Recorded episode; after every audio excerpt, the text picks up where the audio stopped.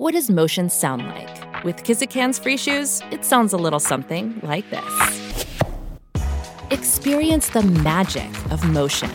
Get a free pair of socks with your first order at kizik.com/socks. The longest field goal ever attempted is 76 yards. The longest field goal ever missed? Also 76 yards. Why bring this up? Because knowing your limits matters, both when you're kicking a field goal and when you gamble. Betting more than you're comfortable with is like trying a 70 yard field goal. It probably won't go well.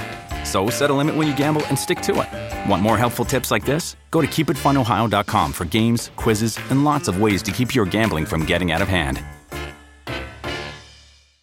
Another day is here, and you're ready for it. What to wear? Check. Breakfast, lunch, and dinner? Check. Planning for what's next and how to save for it? That's where Bank of America can help.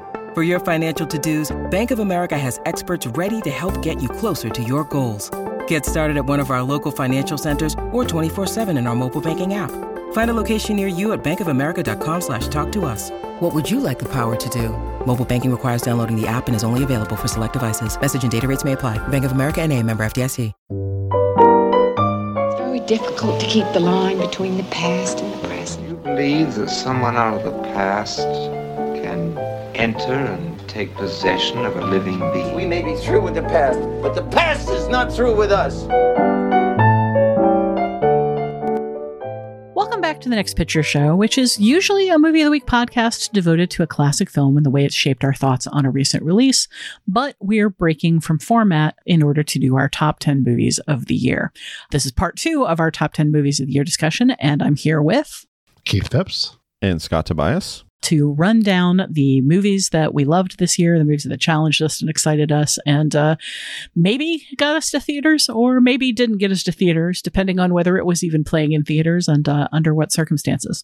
Our producer Genevieve is uh, sitting at home with a gigantic stack of uh, movies that she still has to get through, and she will be joining us again on a future episode. So uh, we talked a little bit about sort of the the difficulty of figuring out when exactly a movie came out I kind of had that trouble, I've got to say, with with Licorice Pizza, which I saw at a critics screening like a month before release. And then it just seems like it dribbled into maybe two new theaters a week for like two months. It feels like it's still in the very beginning of first release now. And under those circumstances, it can be very difficult to make it even to movies that are being critically celebrated out of Sundance or, or Cannes or Toronto or, or wherever it is. It can be hard to catch even the movies that we we most want to see when we get a pile of 400 screening links and screeners at the very end of the year. So we wanted to kind of start off uh, this half, this top half of our top 10 list by just giving a, a little mention to uh, movies that we really, really wish we'd been able to make time for and haven't gotten to yet. We'll probably get to just immediately after this this episode. I, for one, can say I was literally an hour into Drive My Car. you got two more to go.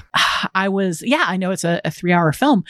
Again, highly celebrated. Uh, was very excited to watch it. Had my day heavily interrupted by a issue with utilities and uh, utilities people coming and going and just wasn't able to finish it. But that's a movie that I, I really wanted to finish out. Maybe the other biggest regret on my list is not getting to Pablo Larraín's Spencer which has been very, very high on my to watch list for a long time now. I'm still very much looking forward to seeing it, and I just was not able to fit it in. Sometimes there aren't enough hours in the day. Uh, what about you guys? What what tops your I still really want to see this and I regret not seeing it before this show uh, list right now? There are a bunch. I mean, I, I, mentioned Tick Tick Boom. I have not seen Wheel of Fortune and Fantasy yet, as much as I like the other film we made this year, which we'll might talk about at some point. But uh, Souvenir Part Two is a big one. But I, I, guess the one that really fell the cracks for me was Petite Maman, the new film from uh, Céline Sciamma, who did uh, Portrait of a Lady on Fire, which was, you know, where did it play in 2021? I don't think it played anywhere in 2021, but it was. Nope. It, it, it hasn't opened you know, yet. Right. I probably played one theater in Brooklyn for a week to yeah, qualify. Petit uh, Maman and Parallel Mothers, the new full length Almodovar, have both been like heavily featured on some critics lists and some critic society list, but neither of them is actually going to open in theatrical release in the US until February. This is people seeing qualifying screeners or Yeah. uh, screenings. And it's kind of regrettable, but at the same time, I feel like it almost just doesn't feel cromulent to discuss these movies at any length before most of the people we're talking to are going to be able to see them in any form. This is an issue that we're going to get into pretty quickly. There's another big film that did not make my top 10, but it made my uh, honorable mentions that also isn't going to get released till, till next year. So I don't know. It, it's it's weird, but I, I, I it's 72 minutes long. I got a screener. I'll, I'll go knock that off uh, pretty soon. Petite Maman. Scott, how about you? Yeah, so I, I thought that this we were recording a day uh, later than we ended up recording because I was planning to also see two films, uh, Petite Maman and A Hero, which is the new film by Asghar Farhadi. Oh yeah. Uh, these are two filmmakers whose work have been very, very high on best of lists I've written in the past. So I anticipated that they would be very strong contenders for mine this year.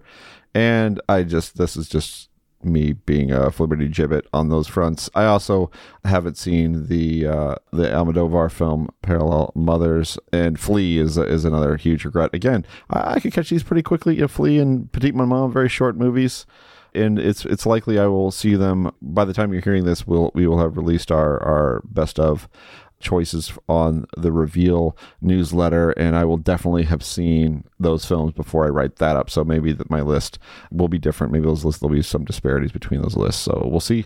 Well, fortunately, uh, the best movies that came out last year is always a moving target, is always a, an updatable sort of thing. And also, perhaps fortunately or perhaps unfortunately, January and February tends to be pretty slow for high quality new releases that aren't already movies that have just been kind of like slowly dripping out over the past uh, couple months of qualifiers. So while there are some great the great things coming out uh, over the next couple of months, many of them are things that we might have a chance to discuss on the show and, and go into in some depth. Uh, we definitely have been talking about Parallel Mothers as an opportunity for that. We'll see if that comes together. In the meantime, we're going to take a break and then we're going to come back with movies that we did actually see and uh, movies that did actually make our list, or at least the current iterations of our list. Uh, and we'll be back with that in just one moment.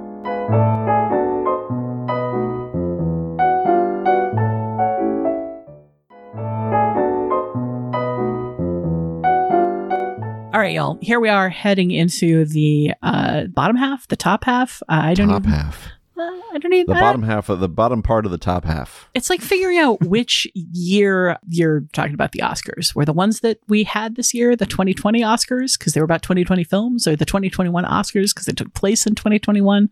It's always a complication. We're going to get into the bottom or top half, uh, depending on how you count numbers.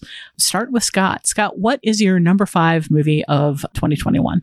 Uh, my number five uh, movie is Red Rocket, uh, the the new film by Sean Baker. Uh, Sean Baker, who had done Tangerine, who had done uh, the Florida Project and, and Starlet. Um, this was, you know, I saw this movie first with a with an audience with a with a, the, it was the closing night film of the Chicago Critics Festival. It played to a pretty full house, and it was great, of course, to just be in an audience for a comedy to experience, especially a, a comedy this dangerous and, and edgy and and uh, raucous and kind of like a sort of a shaggy dog of a story that feels out of control, but also like Sean Baker knows exactly what he's doing. Uh, this is this is a film that stars Simon Rex as a guy who sweet talks, I guess, his way back into the lives of his wife, his estranged wife and mother-in-law in Texas City, Texas, and uh, we discover early on that he has been in Hollywood working as a porn star, uh, which makes him difficult to employ. Well, I should even stop right there because this is not even a you know to talk about all the things that he he he does to kind of reestablish himself in this town. That would give away too much of the of the movie. Uh, but suffice to say, this is a film that takes place during the Donald Trump Hillary Clinton election or the lead up to that election and you see there's some of that in the background and this is a very much a film about America and it's particularly about America's attraction to smooth talking grifters who are able to charm and deceive the people they come into contact with. So so there's a lot of parallels, of course, between Simon Rex's actions in this film and you know Trumpism in general, and of course that's kind of the you know subtext of this movie. But the text is so much fun. I just I had a great time watching this this film, and uh, you know even though it's you know obviously quite uncomfortable, um, particularly this relationship that he has with a, with an underage teenager who works as a clerk at a donut shop, and uh, he has a r- romantic relationship that is predatory in more ways than you might actually expect. But again, it's something that Baker manages really well tone wise. I don't know. I had a great time with this film. I laughed more at it, and I've, I've thought a lot about it.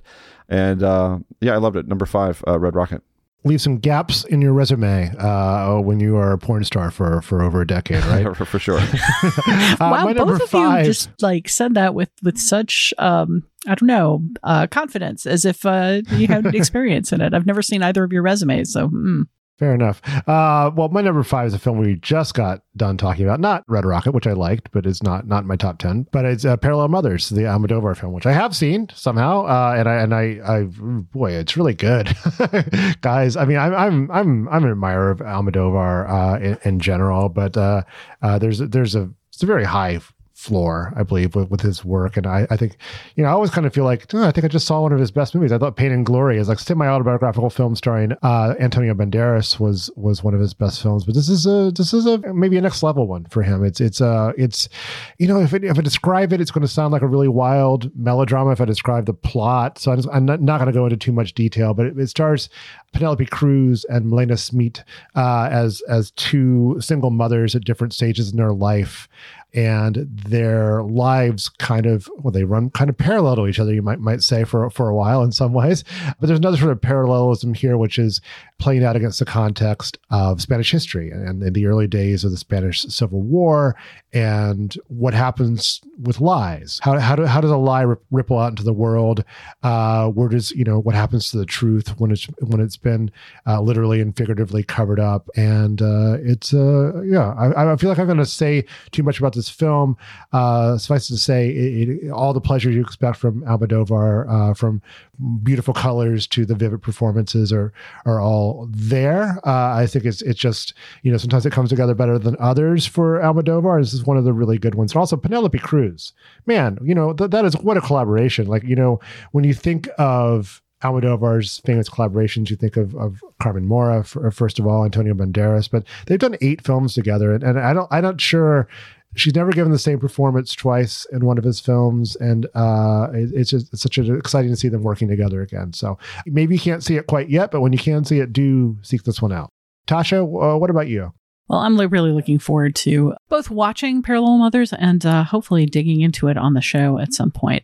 My number five is a movie that I talked about very recently on the show as a Your Next Picture Show recommendation, and uh, that is the film uh, Quo Vadis Aida, the Bosnian war film about a massacre of Bosnian civilians by Serbian forces and the UN's, uh, let's just say, failure to prevent it.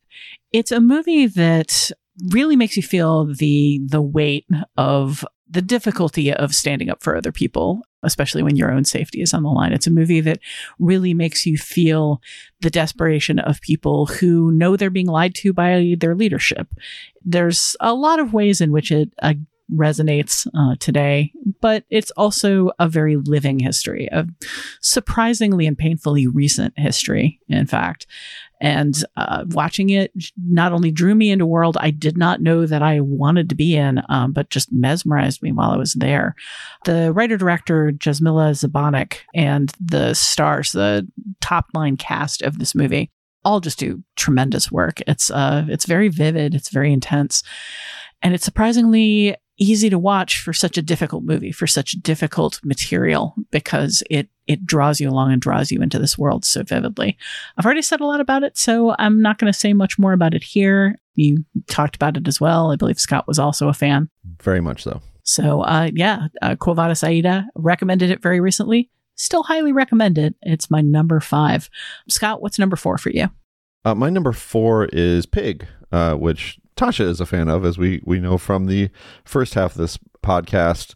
I, you know, I think we've already kind of go, gone over what it is, but I almost feel like if you don't know, it's a fun one to find out. You know, to find out exactly what Nicolas Cage's character, to find out who he is really, and then what kind of journey he goes on as he seeks out this whoever kidnapped this truffle pig of his because I can tell you that you will not guess what it is uh, at all. And, and and what was also exciting about the film is that not only did I could I not guess where it was going, um, where it went to me was so surprising and, and weird and and touching and um, uh, beautiful. And it's got a wonderful uh, Nicolas Cage performance is just stunning. I mean, I, I am already a fan, uh, as is I think Keith Phipps. uh, have you seen films of Nicolas Cage's? I, have seen a, a, few of them here and there. Yeah, yes. so he's seen he's seen some of the ones. He's com- a completist. I think I would describe Keith is a, as a Nicolas Cage completist. So yeah, I uh, I really love this movie. I I can't uh, can't recommend it enough, and it's just it. Uh, I, I it was a number one on my list for so long, and then and then I just got hit one after another by just some absurdly great movies that I guess you'll hear about later in the show. But uh, this one I really love, and this is kind of in that upper echelon. My four through one are are films that I really think are are masterpieces or are close to it. So, Pig is my number four. So, uh, just out of curiosity, since there's always someone who is uh, not up on the the latest memo, is there any particular reason, Scott Tobias, that you're uh, teasing Keith about Nicolas Cage and his watching of Nicolas Cage films, or thinking he might be a completist? Uh, well, I think there's a hotly anticipated new book on on the actor Nicolas Cage that's written by you know uh, someone I'm in contact in uh, once once in a while. Uh, Keith, do you know anything Would about that person be Keith Phipps? In fact.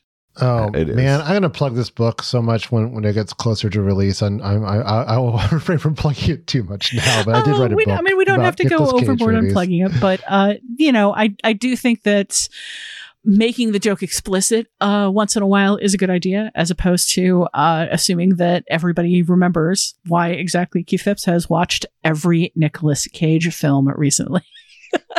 yeah, what a what a strange thing to do. Before we move on, is available for pre-order now and will be in stores March 29th. It's called Age of Cage: Four Decades of Hollywood Through One Singular Career. There you go. That's all. That's the That's pl- pl- amazing. end plug. I love that, and I, I particularly think that the more times you say that, the more polished and perfect it's going to be. So uh, there's there's no reason to not be launching into it now. Uh, Keith, what what is your number four? Uh, my number four is a film called West Side Story by a young up and comer named Steven Spielberg. Uh, I thought it was a magnificent uh, revisiting of, of that material uh, that's respectful of both the the original film and, and the you know the cast version, the cast album everyone knows so well, uh, but updating in ways that make it uh, makes its connection to what's going on now clear without being too heavily underlined. But I think most importantly, it's just Spielberg musical. I mean, it's, it's a real piece of filmmaking. Just every shot counts. There's all the, the action is remarkable. Uh, I think you know the one detail that someone uh, else pointed out somewhere is the scene where they go to the auditorium and the dance is already in progress, which you just see through this like narrow sliver of a doorway. But you realize, if you think about it, you realize like all the effort that went into just staging the choreography for this thing this t- what ends up being a tiny detail where you have all these people having to dance just for a half second in, in the shot in the scene uh, in the in the film. Uh, i mean just but that kind of that effort really pays off. I mean it, it's just you know i loved it. I can't wait to can't just wait to see this one again. I, I i'm somewhat baffled that more people didn't go see it in the theater but i guess you know, we are living kind of baffling times in terms of what people go see in theater. But uh, if you haven't seen west side story yet do try to catch it on the big screen while you can You know, I went into that movie, as has been documented previously, with such hostility because the trailers made it look so much like he was just kind of doing a unimaginative shot for shot remake, and it won me over with the first sequence. It, I, it did not make my top ten list. I'll, I'll spoil that right now. But that was because it was a very competitive year with a, a great deal going on.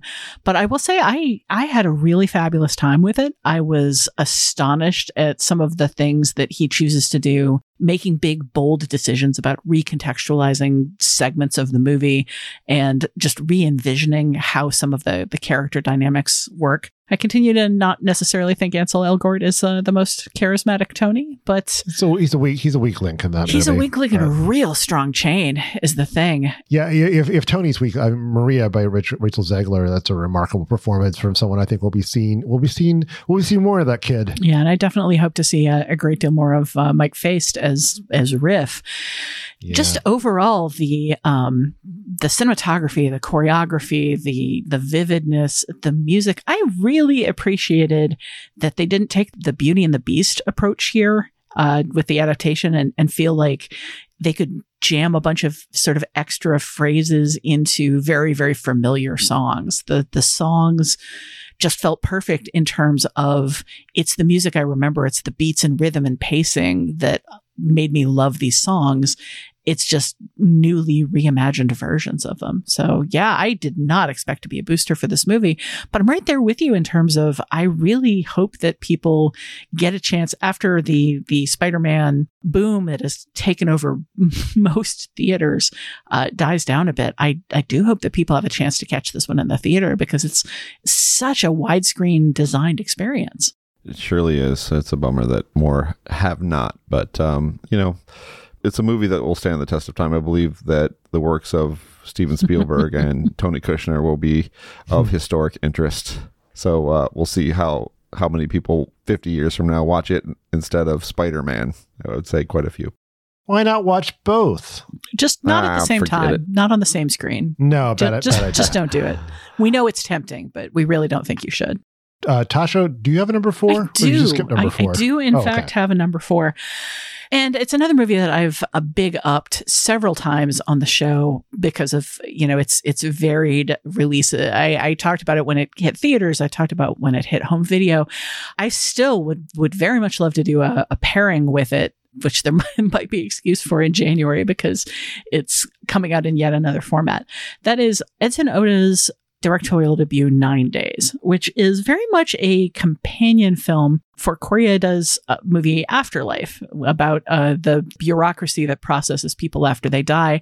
Nine Days is about the bureaucracy that processes people in order for them to get born. And it stars uh, Black Panther's Winston Duke as a very artistic minded uh, bureaucrat whose job is interviewing prospective souls and deciding who he wants to, to send down to Earth there's a lot of buy-in for this movie. It's it's essentially a fantasy movie.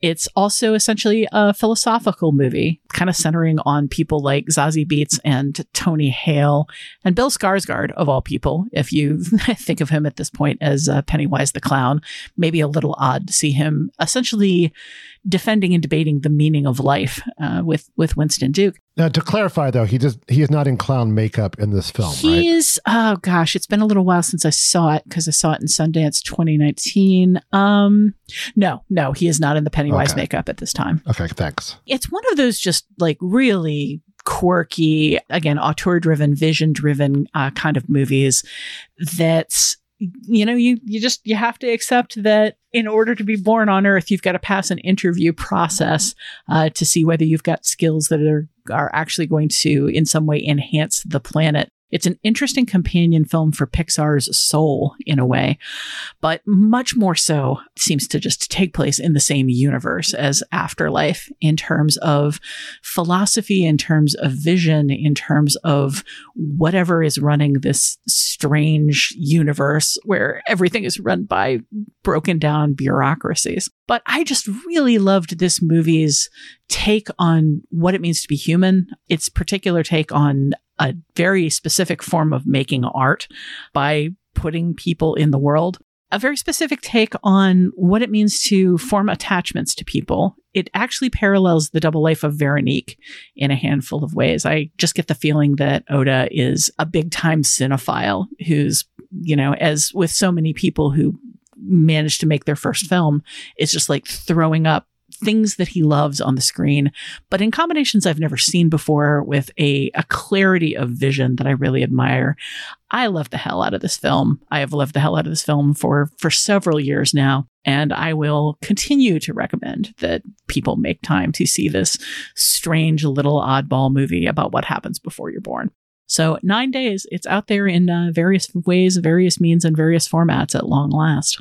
Scott, that brings us to number three. What's your number three? Uh, yeah, so my uh, number three is Memoria.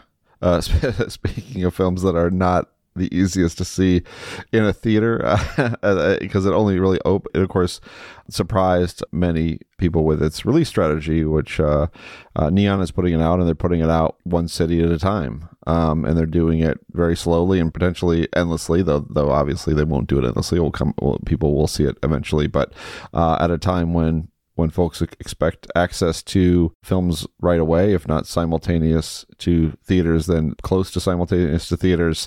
This is kind of a radical departure from that. But of course, I, am being a critic. I, I, got it in the same, you know, neon boxes. A lot of other critics, so I was able to see it at home, and it was the first film of its director Apichatpong Weerasethakul that I have seen it at home other than Mysterious Object at Noon. I've seen all of his other movies, uh, Tropical Malady, Uncle Boonmee, who can recall his past lives, Cemetery of Splendor, uh, etc. I've seen all those in, in film festivals and in theaters, and, and to me, that it's such an essential part of seeing his movies is to be on their very unique wavelength. Because I, you know, if you're asking me to describe Memoria, I mean, I, will try. I mean, I could give you a, a, basic premise, which is that Tilda Swinton uh, is in Colombia and she hears this weird noise, uh, this weird sound in the middle of the night, and she hears it at other points and uh, she investigates what that sounds all about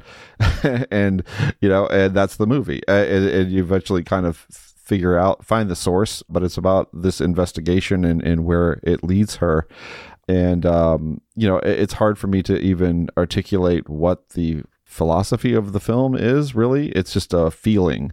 And uh, you know he, you know Apichatpong Weerasethakul's work sort of straddles that line between narrative films and experimental films or traditional narrative films and experimental films and you know they wouldn't be all that out of place in a museum. Uh, they certainly aren't out of place. It, you know, it, it, feels like this release strategy is actually quite well suited to the type of movie that it is. Because I, as much as I tried to duplicate the, the, the being in a theater when I was at watching it at home, you know, I really look forward to seeing it projected and just being kind of in his world again. So that's all I'm going to say about it. Its Memoria is going to trickle, trickle, trickle around to hopefully to a city or a theater near you. And obviously it's you know highly worth seeking out. It's one, one of my favorites of his films and i, I do like his work. So uh, memoria number three. Keith what is your number three Mine is a film I think we'll probably be hearing about again later in this show. It's called uh, Drive My Car uh, by Ryusuke Hamaguchi. We talked about on the first half of the show when Scott picked uh, Wheel of Fortune and Fantasy, which I still need to seek out. Uh, Hamaguchi was sort of new to me uh, this year, as I think he was new to uh, quite a few people. Uh, this is a completely gripping, slow paced, three hour adaptation of a short story by uh, Haruki Murakami. Uh, it stars Hidetoshi Nishijima as a a theatrical director who uh, is known for doing experimental works, um, primarily uh, staging uh, plays like uh, Waiting for Godot and Uncle Vanya in several with actors of several different languages, uh, which is a really fascinating thing to see staged here, and it certainly connects also thematically to what's going on in this film, which is about the, in some ways, the difficulty of connections, but also the way some, some feelings are universal. I'm being really vague about this because it is, um, it's it's it's you know plot wise, it's it's quite simple, but I don't want to spoil some things that happen in it. But it, it's it, much of the film is based around a staging of Uncle Vanya in Hiroshima, where um, uh, Nishijima's character is not allowed to drive, uh, you know, for just insurance purposes, and and he is chosen to stay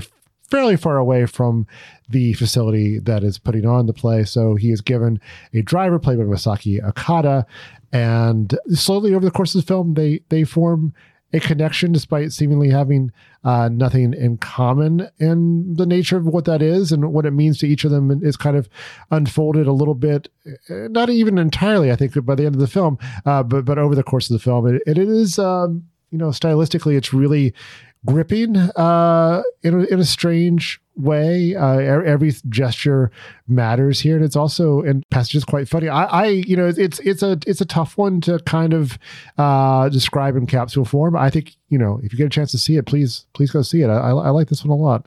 Tasha, have you seen this one yet? Is this, or is this on your list? It was on my shame? list of shame. It was the one that I was Yeah, literally right. watching today and uh, Oh, couldn't right, get through right, the whole three yeah. hours due to shenanigans. Yeah. Well, we're, we're going to wind this up early so you can go finish it. Okay. You'd have to wind it wind this up real, real early, uh, given that I've still got a full full length movie's worth of movie to get out of that movie. um, but I'm very much looking forward to it. I've heard only good things. Uh, what I've seen so far is is very compelling. So I'm looking forward to seeing where it goes. What's your number three, though?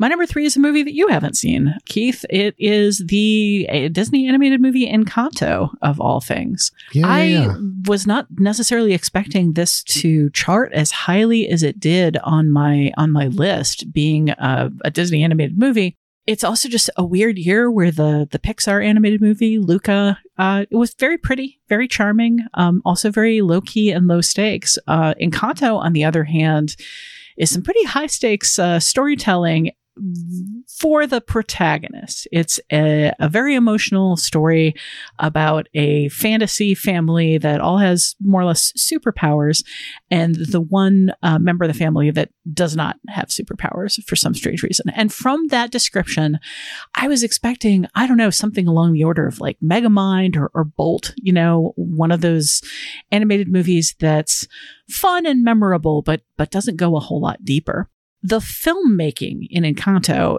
uh, is honestly what blew me away. The sophistication of the the visuals is just absolutely staggering. The story takes place in Colombia. And as Disney has been doing lately, they got a bunch of people together and called them the Colombian Brain Trust to talk about cultural specificity and traditions and uh, you know to make sure that they were respecting the the culture that they were drawing from um, the writer directors Jared Bush, Byron Howard, and Charise Castro Smith uh, are drawing from their own culture and their their own specificity. Mostly, gosh, just watching this film, the animation is vivid. The emotions are even more vivid. Just so so intense and so specific in that way that I used to get out of every Pixar movie, that way that used to draw me into stories that Pixar told because I just wasn't used to seeing that particular kind of emotion so nakedly on the screen. Encanto is full of really memorable songs that move the story forward in exciting and and intriguing ways. It's this is a big year for Lin Manuel Miranda, and in this case, uh, he he wrote the songs. So they've got that Hamilton level density. There's a lot to keep up with. I highly recommend seeing it in a theater for the visuals and then going home and watching it on Disney Plus, where it is currently streaming with the subtitles on, both so you can catch the sheer density of what's going on on screen and so if you don't happen to be a native Spanish speaker, the Spanish songs, uh, and there are a couple of them, are subtitled in English. And getting the meaning of those songs added a whole nother layer to the film that I was not aware of when I saw it for the first time in a theater. Seeing it for the first time in a theater, what hit me was just the vividness of feeling that they get into this story about a girl who feels overshadowed and outshined by all of her family. It's a tremendous companion piece for Pixar's Coco in that it's also about somebody trying to get their grandmother's approval for what makes their life worthwhile and being unable to do so because their vision of life does not match with uh, the grandmother's vision of of what the family should be. They're very similar stories in some ways and come from kind of strikingly similar cultures. And they're both very much drawn into both the importance of family and the importance of music.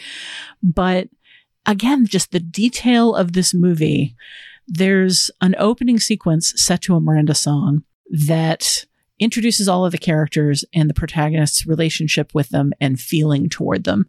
Each time I saw the movie, I was just dizzy to try to keep up with the information being offered. The second time, I was just watching the clothing and the way the bodies move in this in this dance sequence and the way they they get traditional dance movements into these very complicated things that the character's doing the more I rewatch sequences from it, the more I'm just astonished at what a, an act of craft it is and what a, an overwhelmingly sophisticated movie it is while still being a movie made for children. Uh, I, I just found this movie astonishing on, on so many levels.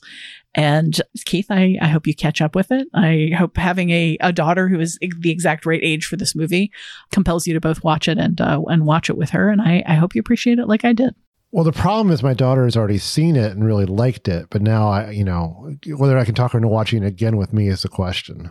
I thought kids were super into rewatching things. And in fact, the other father of a daughter exactly her age that I know has already seen the movie a couple times now because uh, she's insisted on rewatching it. Yeah, it depends on the thing. It depends on the day. It depends on her mood. Fair enough. Know? I don't know. my Well, my maybe- kids have watched it with your kid again. I know. It's just it. so they see she's seen it multiple times. So uh, yeah, I'm I'm a fan of that of Encanto as well, and and and I think you're certainly going to agree with this statement since you have Tick Tick Boom on your list. But it's kind of been a, a- you know a sneaky great year for Lin Manuel Miranda that many have interpreted as him kind of hitting a wall or something because it's like. What are you talking? It's like he did in the Heights, uh, which people liked previously, and then he and then Tick Tick Boom and, and, And this, and it's like the animated movie where he's a, a singing kinkajou, which is also a movie. I mean, he's all over the place. There's a cultural saturation, I, I suppose, but he's not. He's still doing good work. And Encanto's some songs are great in Encanto. I don't know if they're on the level for me uh, uh, as the songs he did for for Moana, uh, but they're real close. I mean, it, it's his, and uh, the film's quite moving. And yeah, I, th- I think it was. I think I thought it was. It surprised me how much I liked it. Well, Yeah. all right, we're gonna also wrap this up early so Keith can go watch Encanto alone in a, a dark, sad room Yes. because his alone as as as you know, uh, it will probably well probably finish up like around midnight. This is ideal viewing conditions for him Well, uh, okay. Maybe we can just uh, take a quick break here for him to watch, you know, some of the highlights uh, that have been pulled to YouTube. We need to take a break regardless. So we're going to take a, a short downtime and we'll be back with our top one and two picks of uh, best movies of 2021.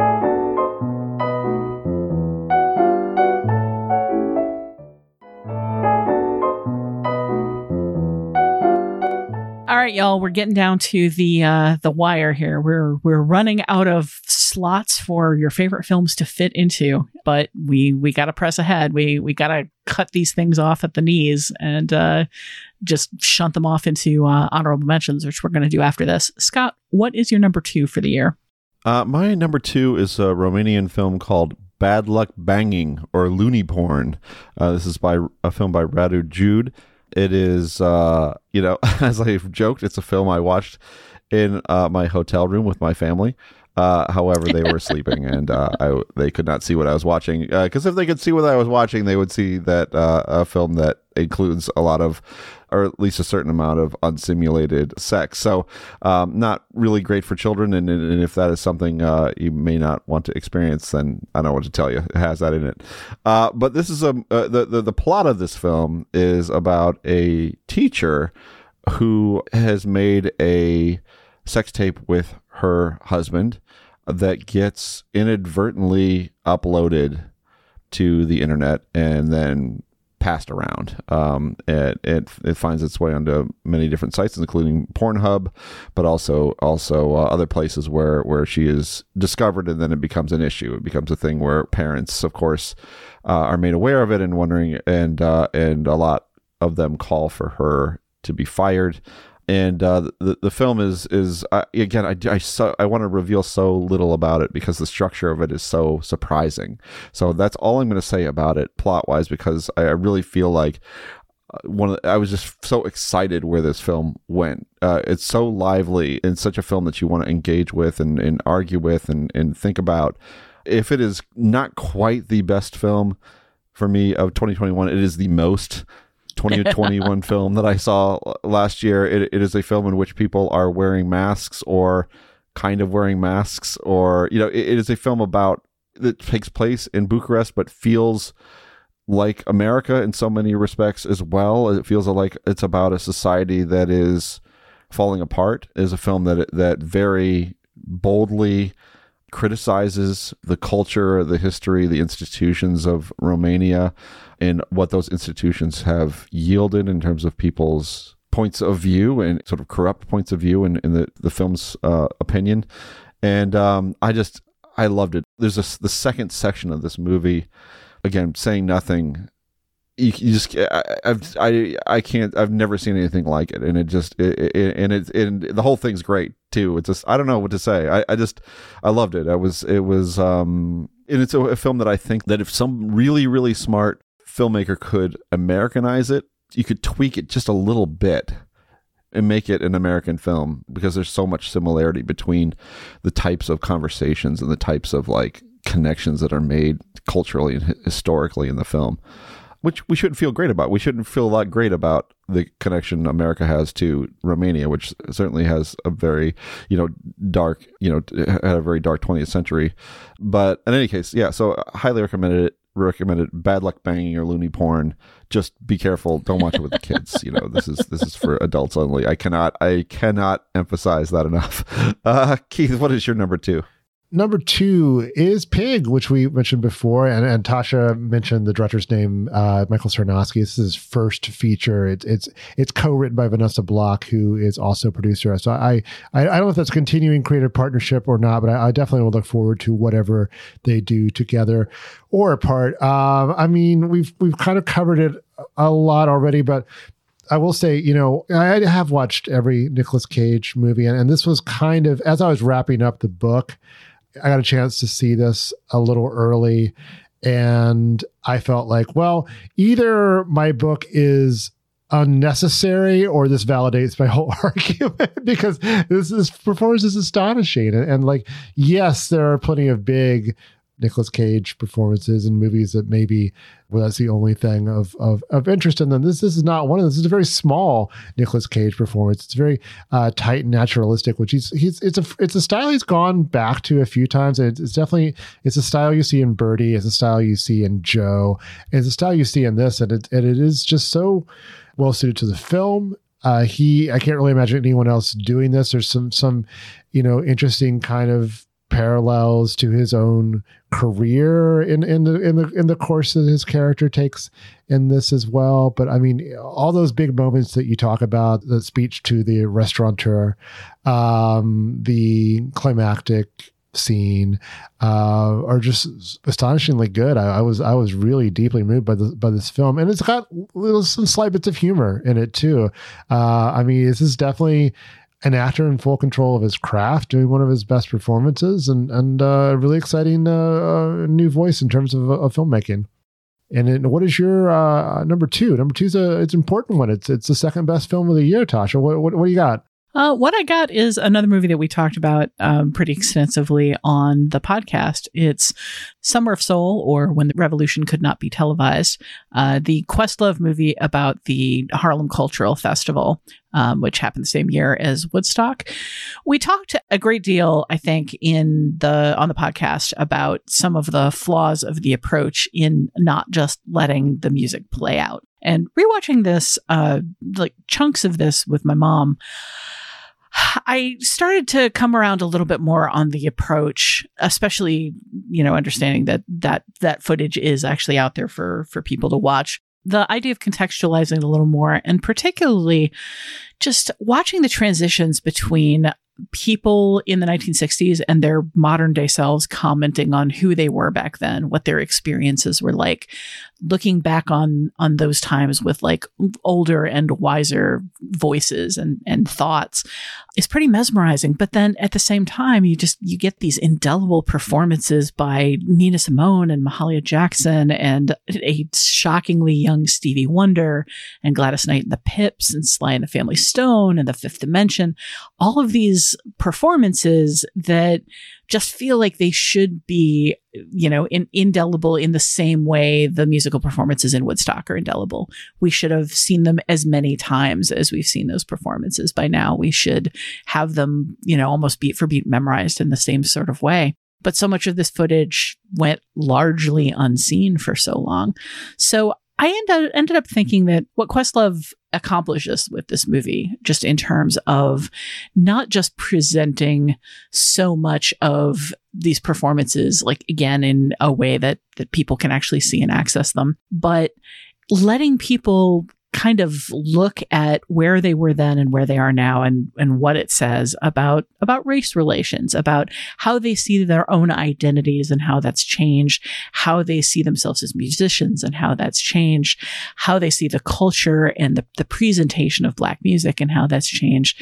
It's such a rich project. There's just so much to it and it just, it's the only documentary on my top 10 list, list this year, which is more a failing of my documentary watching habits than a failure of 2021 documentaries. But it just still seems so vital, so important, so significant, and just also so compulsively watchable. So, yeah, number two for me, Summer of Soul. Yeah, I I was so close to making my top ten. I really do love it. Uh, I make this list tomorrow. it might be on there too. It's certainly the it's the film that has the most rewatch value of anything I, I saw this year. I, I, still would love, as we talked about the show. The show I, I lament the passing of like three disc DVD versions that have like full performances on them. But uh, but I do love the film we got. And actually, it is the the one time I, I did not want to see that I wish Lin Manuel Miranda wasn't involved in something. that was like that's that's so you know a year where he was sneakily everywhere and quite quite great. I, I could have done without him in the movie, but I, I do I do like the movie quite a bit as well. Yeah, he's definitely an anomaly in this film. Uh, Scott, I have a pretty good idea of what your number one is based on things you've uh, already said and process of elimination, but uh, we're go- we're going to pretend to be very very surprised. This is it for all the marbles. Scott Tobias, okay. what is your number one movie of 2021? Yeah, so so uh, yeah, it, it was the year of Hamaguchi, as I said in the last podcast, uh, which would be a weird thing to say. That, you know, if I only had one of his, his films at number seven, uh, but I have a film of his at number one as well. So in addition to Wheel of Fortune and Fantasy being excellent, uh, Drive My Car. Uh, that's my favorite movie of the year, and it's just I, I don't know what to say. It's just, it's a massive achievement. It's it's a very rich text. Uh, Keith got into it in a lot of detail, and what he was saying, I could get into some more things that I liked about it. You know, particularly as a story about grief. This theater director character who whose methods I think and ways of doing things surely echo you know Hamaguchi in some extremely personal way. You know, he's also grieving his wife, and who is also a creative person, and, and they had a complex relationship to to put it mildly. Again, I, I kind of don't want to get into de- to any to too much detail about it because the way that he processes that loss, in the way that he contends with her complexity as a person the things that he doesn't know about her or understands about her. It's incredible to to see. Um, and with his driver, you get a piece of her life as well, and you get a piece about you get pieces about Hiroshima. You get pieces about other collaborators in his cast. I mean, there's this whole scene involving two supporting players, really, in the play and in the movie. That's one of my favorite scenes in the whole whole film. It's just a it's just a little part. It's just a little one one part, one strand of many in this story. So uh, uh, yeah, Drive My Car. You know, I've only seen it the one time. Um, it's a film I expect to revisit multiple times, and I and I just think it's going to be with us forever. It's just a it's a huge achievement, and just kind of catching up with some of his other work as well, like Asako one, one and two. You know, he's a really some significant director. And uh, it, you know, kind of another little shout out here. You know, this is uh, a, a Murakami adaptation. It's kind of weird to me that that two Murakami you know short stories, I guess, or novellas or something have been turned into very long, brilliant films. Uh, this one in Burning. I don't understand it. Mm-hmm. Like Murakami is a really hard person to try to adapt, uh, and it's strange that the secret to adapting his work is to making something short of his incredibly long.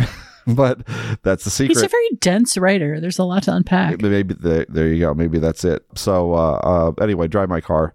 That's my number one film of the year. Uh, it's Keith's number three of the year. But what's Keith's number one of the, f- the year? That's what I'm wondering. We'll find out in one second. But first, I want to say uh, the two of you are not doing a very good job of making me feel good about my inability to finish uh, drive my car today.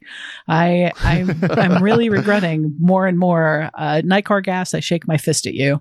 Just think of it as a three-part Netflix miniseries, and you just watch an hour each day, and uh, it'll work fine. Wait, that, right, right the- Scott? I mean, it As definitely was not a. Uh, I, I, it was not that I was finding it tedious. I was just repeatedly interrupted. I No, just, no, I just I- want I to clarify that. But I'm very much both Oh, looking no. forward to catching up with it and feeling guilty about uh, watching a watching a different movie today first instead. Even though that movie was also a very important one to watch. I watch so many movies piecemeal, and I hate. I kind of hate doing it, but sometimes it's either you, I watch this in forty-five minute bursts, or I don't watch it at all. So. Whatever it takes to watch the movie, watch you can do it. I, I, I say.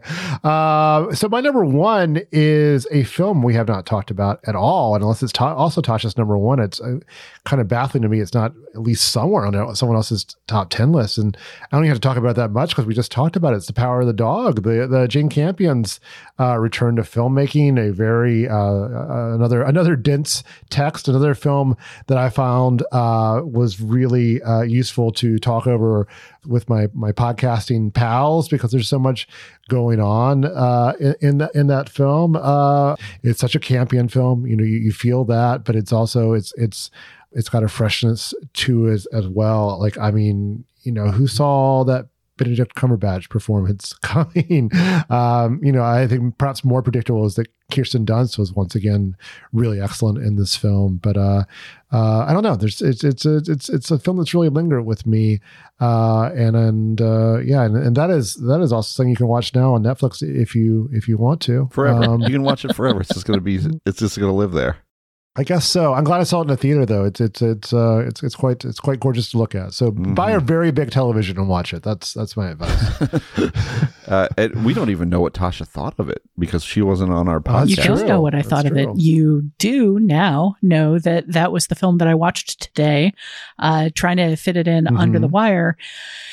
And it kind of seems like maybe I should have watched Drive My Car instead. Uh, I found it very powerful, um, very, very Mhm. moving and well assembled and uh, just beautifully shot. Other films ended up edging it out just in terms of my excitement over some of the newer things they were doing. Um, Power of the Dog to me feels apart from certain heavily buried subtext, but uh, there's still very clear subtext. It feels like a very classic movie in some ways. It feels like a recontextualization of certain themes out of westerns, kind of uh, updated for for the present day in some ways that I think are, are pretty intelligent. And the performances are really quite tremendous. In the end, it just it just isn't in my top ten, but uh, we I was certainly going to bring it up in in honorable mentions. I liked it quite a bit. I'm looking forward to listening to y'all's discussion on it, but it is not my number one of the year. My number one of the year is, in fact, something that has already been mentioned on the show, which is uh, David Lowery's The Green Knight. This movie's just precisely my jam. You know, it's a heady, uh, dark, deeply gorgeous reimagining of a familiar story in an entirely new way. It's elusive and elusive. It's kind of like experiencing a nightmare, you know, the with the the heavy foreboding feeling that hangs over it and the kind of recondite symbolism that goes into it. I love Dev Patel in the movie. I love the the performances. I love the construction. I've loved the process of like I personally interviewed the cinematographer who told me a lot of things I had not noticed about that film. I have read a lot of interviews about unpacking the symbolism and the ideas in that film. He's kind of the anti David Lynch in his habit of putting kind of dark nightmarish visions on screen, but then being willing to tell you exactly how he arrived at them and what he means for them to say. And uh, whether that approach floats your boat or not, you can you can take or leave. Certainly, entire papers could be written on which of these approaches is more conducive to uh, people appreciating your films. Maybe people appreciating your films more as mysteries. Maybe people appreciating your films more as things they can understand. One way or the other.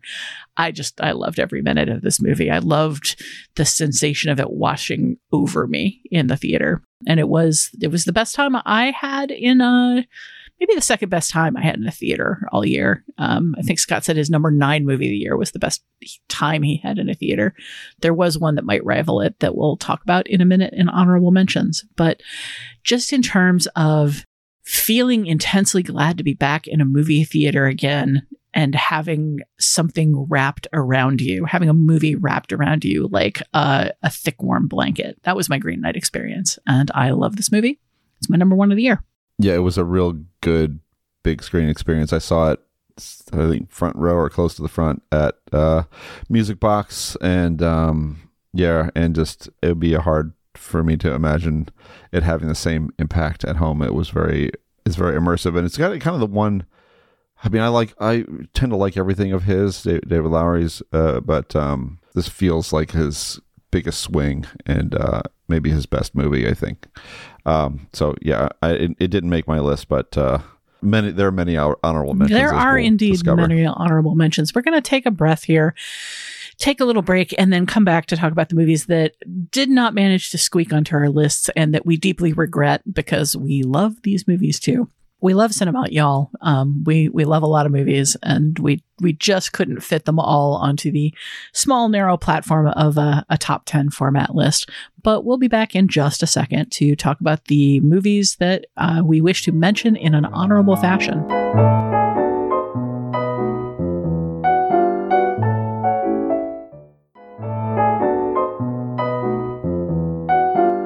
All right, guys.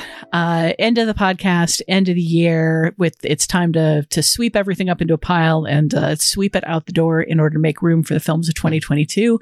But before we do that, let's look at the the refuse, the detritus, the leftovers uh, piled up at the at the foot of your brutally carved out top 10 list. What are some of the films you regret not being able to to fit on the list that you want to recommend to people, Scott? I feel bad calling the, these films detritus because they're films. They are films I really like, but uh, there's a lot of them. So so I'm gonna, I'm gonna rattle through them. There is no particular order. It's not alphabetical. It's not by uh, you know. It's not chronological. Certainly, you know. It's not by preference. This is these are just titles of of films that could have been on my top ten list and might be in my top ten list in the future this, but weren't on my top 10 list today as I was making it.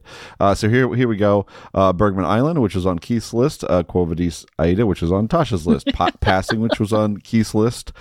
West Side Story, which was on, which was on Keith's list. Uh, Last Duel, which was on nobody's list, but which is a very, you know, one of Ridley Scott's uh, best recent films, uh, and a real a real conversation piece. Had people seen it, that would be that would have been nice. Uh, the French Dispatch, which is on, which is on Tasha's list. Uh, the Green Knight, which is very much high on Tasha's list. Uh, Barb and Star go to Vista Del Mar, which I had a great time with. This is not a burial; it's a resurrection. The Power of the Dog, again on the cusp, but didn't quite make the list. Wojnarowicz, uh, which is a, a, a documentary uh, I really loved. Another documentary I loved, Procession, uh, didn't quite make the list, but it is very, very good. Uh, Dune, I think, is, is, I guess, looks like the best major studio film of the year. Yeah. Mm. Absolutely, West Side Story. Oh, West Side Story, sure. Yeah, yeah. I'd put Dune ahead of it. So, so Dune, I love Dune. Uh, the Lost Daughter and Annette. So those would be those would be my old honorable mentions. Quite honorable, and uh, so I'm mentioning them. Keith, what about your honorable mentions? I'm gonna rattle too, um, stopping every once in a while. Um, Annette, come on, come on.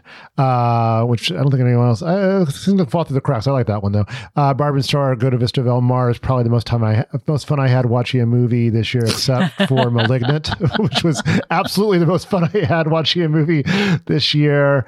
Uh, I really like *Shiva Baby*, which we covered. Uh, oh, *Shiva Baby*, God damn! Yeah. yes, of course. I'm putting yeah, that on. The, I'm putting on the list now. Okay. Uh, the card counter, uh, the Velvet Underground, Todd Haynes' documentary about the Velvet Underground is, is good, uh, uh quite good. Uh, the French Dispatch, yes, I liked it too. Uh, the Last Duel, Red Rocket, Summer of Soul, Dune, a few that deserve a little pause for a little bit. one that was kind of under the radar, I saw it on, um, I think I was reading Alex Dowd's at the AV Club's list, is Disciple, Indian film by Chaitanya Tamhane about a, a, someone who dedicates his life to performing Indian classical music and perhaps starts to wonder why. Um, and uh, it's it's it's it's uh, it's it's really good. That one's on Netflix.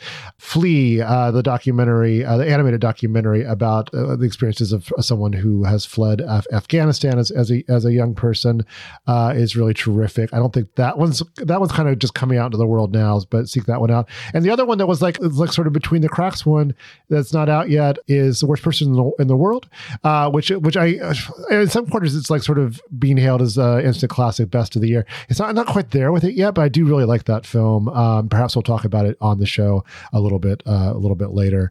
Uh, that is, I could I could keep going. I've got more, but but I'll, I'll oh yeah, one more Saint, Saint Maud uh, and Benedetta, Benedetta, the Oh, yeah. Film. So yeah. All right. Well, I'll stop. There's more, but I'll stop. Tasha, how about you? Wow, I kept my list uh, a lot tighter than y'all's. So while many of the ones that you've mentioned I, I saw and liked, I put these to a higher bar, which is to say they probably would be the the next ten. Um, I also have West Side Story and Power of the Dog and Dune on the the short list but uh, looking at things that other people did not mention zola i thought was a tremendous not only a tremendous hoot but just very daring in terms of what it puts on the screen and how it puts it on the screen. Also, just really fun, really enjoyable. In the Heights was the previously teased most fun I had at a, a movie theater this year. Granted, I didn't spend nearly enough time in movie theaters this year. I watched a lot of movies at home, but In the Heights was the first movie I saw coming back from the the long dry pandemic induced not being in theaters. And it's so big and bright and sunny and joyous and ambitious and uh, just throwing everything up on the screen. And once again Lin-Manuel Miranda's incredibly intense and complicated lyrical storytelling. That movie's just a joy. And watching it i thought this may be my number one movie for the year and it only got edged out because there were so many other uh, big awesome musicals this year but it's just uh, it's fun and uh, heartening. You know what's not heartening is Fran Kranz's uh, directorial debut mass which is a four-hander in a small room between people with uh, insoluble problems with each other stemming from a school shooting. It could well be a play, could well be a stage play, both in terms of the scale and in terms of the structure. But it's really thoughtful and moving. And by God, the performances are amazing. And it deals with some extremely difficult issues in an extremely thoughtful and uh, and caring kind of way. And it kind of flew under the radar because it's uh, a hard sell, you know, uh, quiet drama in which nothing much happens and just people talk about a, a horrible, horrible issue. It's hard to get butts in seats for that one, but uh, man, it's a, a really impressively constructed thing. Bo Burnham's Inside is Mm. something that someone insisted be on our Polygon top movies of the year. And for me, it kind of stretched the definition a little of what a movie is. It's a collection of Bo Burnham's kind of like thoughts and songs and, and skits and sketches and dribs and drabs and bits and pieces from his quarantine production. It's a really terrifying portrait of what it feels like to be isolated for a year and kind of stuck inside your own brain, rattling around, trying to produce and create when you're a person who's used to interacting with people a lot more. But I feel it's not only incredibly compelling um, and full of just really, really memorable and, and catchy songs and, and bits and thoughts, it's also a really accurate like portrayal of of quarantine it's just holding the mirror up to all of us and uh in a terrifying kind of way Joel Coen's Tragedy of Macbeth, a really, really interesting movie that we might get into more later. Lamb, the I'm looking for a noun here, maybe looking for an adjective. Modern folktale? The modern folktale. Thank you, Keith Phipps. Uh, that is that's very helpful. The the very strange modern folktale about a little sheep girl and what the impact of uh, her arrival on a pair of very isolated parents is certainly a fascinating movie. And finally, I'm just going to give a shout out to the documentary Street Gang How We Got to Sesame Street, which is a just fascinating look behind the scenes at what it took to create Sesame Street. There's a ton of history there that I was not aware of. I thought I knew where Sesame Street came from, and I learned a great deal that I did not know previously. For people who grew up on that show, it's really aimed at us more than it's aimed at uh, younger viewers because it kind of taps into a nostalgia and then explains the people who were responsible for creating that nostalgia, what they were trying to do and how they got there, the compromises they uh, made along the way, the societal impact they uh, generated, the backlash they faced, and a whole lot more. So, yeah, Street Gang, How We Got to Sesame Street, I think one of the most fascinating documentaries of the year.